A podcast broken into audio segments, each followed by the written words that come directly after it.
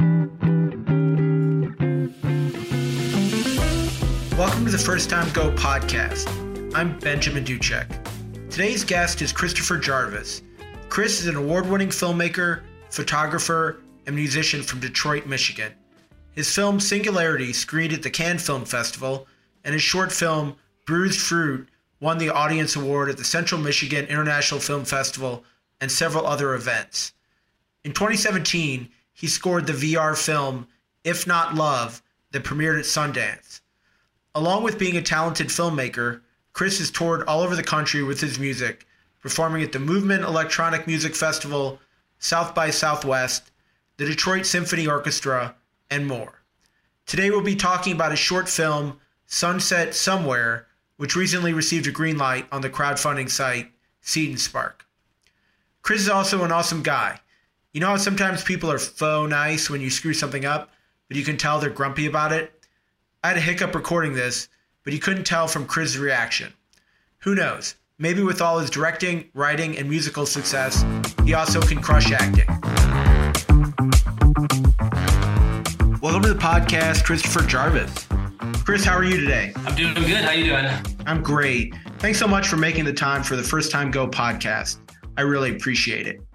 So, what made you decide to get into filmmaking? It's just something that I've kind of been into since I was a teenager. I started making videos in my high school art class, little like stop motion animation videos. I did some like music videos for friends and stuff. And I just like, I kind of fell in love with it. Um, I was doing photography and music and just kind of dabbling in a lot of stuff. But I, I thought that film kind of like meshed all the things I was interested into, into one uh, art form. And then I just started discovering like all the, all the weird art films that are out there. And, and I started realizing that it wasn't just like Star Wars and, and action movies. Not, not that there's anything wrong with those. I like those movies, but I started realizing there was more different different kinds of movies and that um yeah you could you could make kind of all different kinds of stuff and i got kind of obsessed started watching a ton of movies and then um yeah just started trying to make them myself that's fantastic and so can you talk about sunset somewhere and how that came to be you mentioned in your Seed and Spark video that it's a personal story. Yeah. So I started writing that script when the world was kind of in, in lockdown, when everyone was was stuck in their homes during uh during during the COVID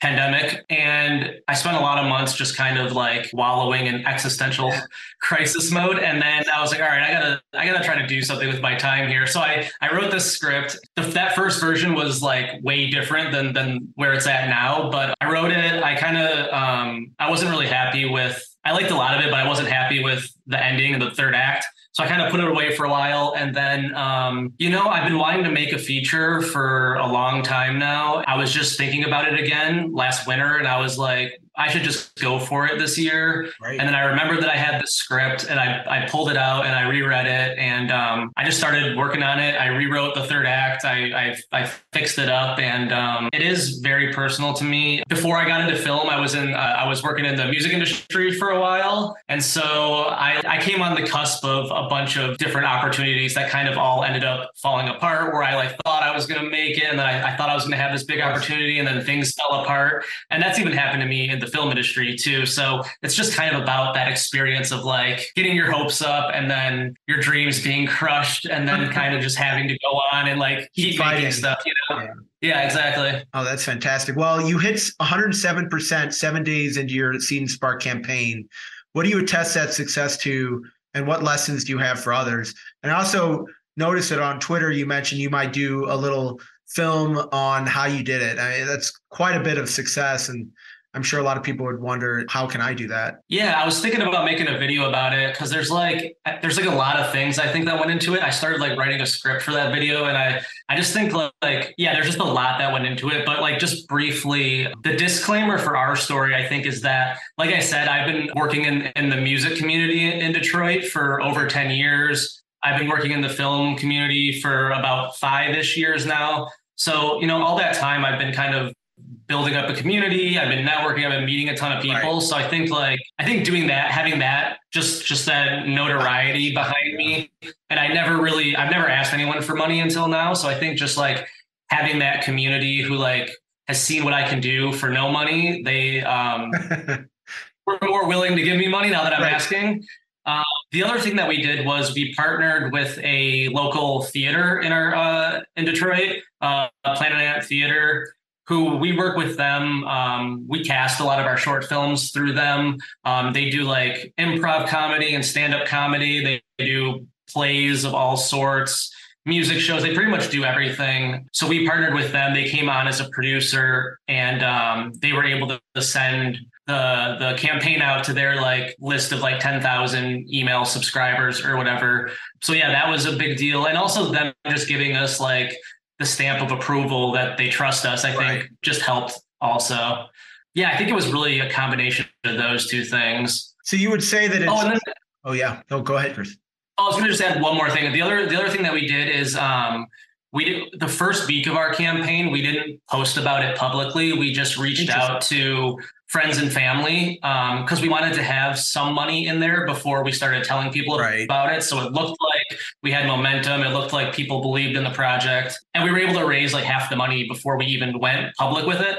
Oh, so I think like once we went public and people saw that there was like oh, they already have half the money. I think I think that helped us um, with people just being being more willing to to contribute. Exactly. So you would say that you need to make sure to build a network that you can't just be necessarily coming in fresh and you know not knowing anyone and then asking for people to donate and then maybe build momentum through a sort of like a, a stealth campaign to raise the money so that when you go live asking the public it looks like the campaign has momentum yeah, that's at least what we did, and it, okay. it seemed to work. Um, and obviously, you know, telling people that, that they need to network and build a community, like it took me a decade to do that. So I realized that that's like kind of daunting to people. So I mean, you you could probably do it without doing that, but at the very least, like make some good short films, make some good, make a good proof of concept, just have something to show people that you can like, that you're not going to just like, you know, squander the money they give you. Right. Right. No, that's fantastic. What should people know about the Detroit independent film culture? You know, that's a good question. When you sent me the questions over, I was like, hmm, how do I how do I answer? Because me and my team, we work pretty and in, insul. What's the word? We we work kind of closely together, and right. um, I don't work on many other film sets. To be honest with you, it's um, I'll, I'll, do freelance work for people and and stuff like that. But usually, it's like where I'm a one man band. So I have friends in the in the the film community here, but um, I don't really work, work on their stuff, which is kind of interesting. I, I just kind of see the output and I see what they're creating, which is which is cool. But yeah, I don't. I might get roasted for saying this, but I don't. I don't think there's a super strong film community here. At least not in the way that I'm trying to work. It's like. I feel like everyone is trying to be very professional and by the book. Not that I'm not trying to do that, but um, right. We also just have like our own way of doing things that right. I think is different than a lot than how a lot of people work. Well, do you think that makes you allows your project to be unique in that way, and that you're doing something that maybe some other people aren't doing? Whereas in say Los Angeles, it might be easier to get lost in the crowd. Yeah, definitely. I've yeah, I mean, I've obviously thought about moving out to LA or Atlanta right. or you know these places, but yeah, it's exactly what you said. I think like living here gives me the freedom to kind of do what I want to do and not yeah get like swallowed up in a sea of other people who are trying to do do a similar thing. So where is Sunset somewhere right now? Say the campaign goes on 150, 200%, knock on wood. What happens then and what's the what's the rollout plan in regarding like festivals that you're targeting or when can people expect to see it? Yeah, so we're still in pre-production right now. Our plan is to start production next month. So pretty much as soon as the Seed and Spark is over and we get the money in our bank account, we can start getting all the stuff that we need. Um, so yeah, as soon as we have the money, we're gonna start shooting it, and then we're shooting all summer. There's a little spoiler alert. There's a little bit of a time jump in the movie, so we're gonna be shooting a little bit in the fall slash winter as well. Um, but hopefully, like if all goes as planned, I'm gonna be editing it as we're shooting it, so that um, long days in front of like you, you know yeah, but the, the shooting blocks are split up over the summer, so it's not like we're shooting continuously for for a month or whatever. Okay. We're breaking it up. So yeah, the goal is to have a, a cut finish by the end of the year That way we can submit to festivals next year. Okay. Um, hopefully we hit that. If if we do, I'll be super happy. But um, yeah, it might take longer. Who knows? And do you have what kind of equipment do you plan on using? Do you have equipment from you know all of the ventures that you've had over the past ten years? I know sometimes people feel like the equipment can be a little daunting before starting. Yeah, so um, I would say it's about half and half right now. We're going to be using like half of the equipment that I already have, and then we'll be either renting or purchasing new stuff. But um, hold on, I'll show you. This is the camera we're shooting it on right here, the Sony FX3. I don't know if you're familiar with this camera at all. No. Um, it's yeah, it's it's it's like one of the smallest cinema cameras out there, but um, it's been getting a lot of notoriety lately because um, the guy who shot the Batman, he shot a scene in that movie on this camera, and he just shot Gareth Edwards' new movie, The Creator, with Okay. this camera. Um, Sony FS3. FX3, yeah. FX3. Um, so yeah, we're gonna be using this, but I'm gonna be getting like new lenses for it and Okay. um, like dollies and, and a steady cam and all the, all that stuff too. So yeah, it's gonna be like half the gear that we already have, and then um, we'll be supplementing that with with the uh, the money that we raise. Awesome. So if somebody wants to contribute after uh, Seed and Spark campaign, uh, will Planet Ant uh, will that be available to do? Yeah, we have. Um, I don't know how we'll do it exactly. Right now, we have like a, a business Venmo and Cash App that people can donate to. So we'll leave those open. But um, yeah, maybe we can figure out a more official way for people to do it. I'm not 100 percent sure yet, but um, at the very least, we'll have that that Venmo and that Cash App open if people want to keep supporting. Awesome. Well, I'll put that in the show. And it's just sunset somewhere on there. Exactly. Yeah, and every bit, every little bit helps. I think it, it's always much more expensive than you expect to put together a film. Oh yeah, it's kind of insane the the amount of money we're doing this for. Actually, Uh, I know, uh, absolutely. Well, congratulations, Chris. It's great that you were able to achieve campaign success within seven days, and I look forward to seeing the film. awesome. Thanks, man. Thank you. Yep. Thanks for being on the podcast. No problem. Thanks for having me.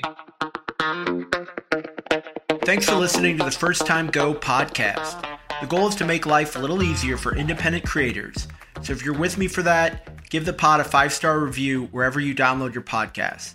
Early access to episodes and other subscription benefits are available on Patreon and Apple Podcasts. If you'd like to be highlighted on the show, please send an email to ben at firstgopod.com. And let's help creators get their first time go.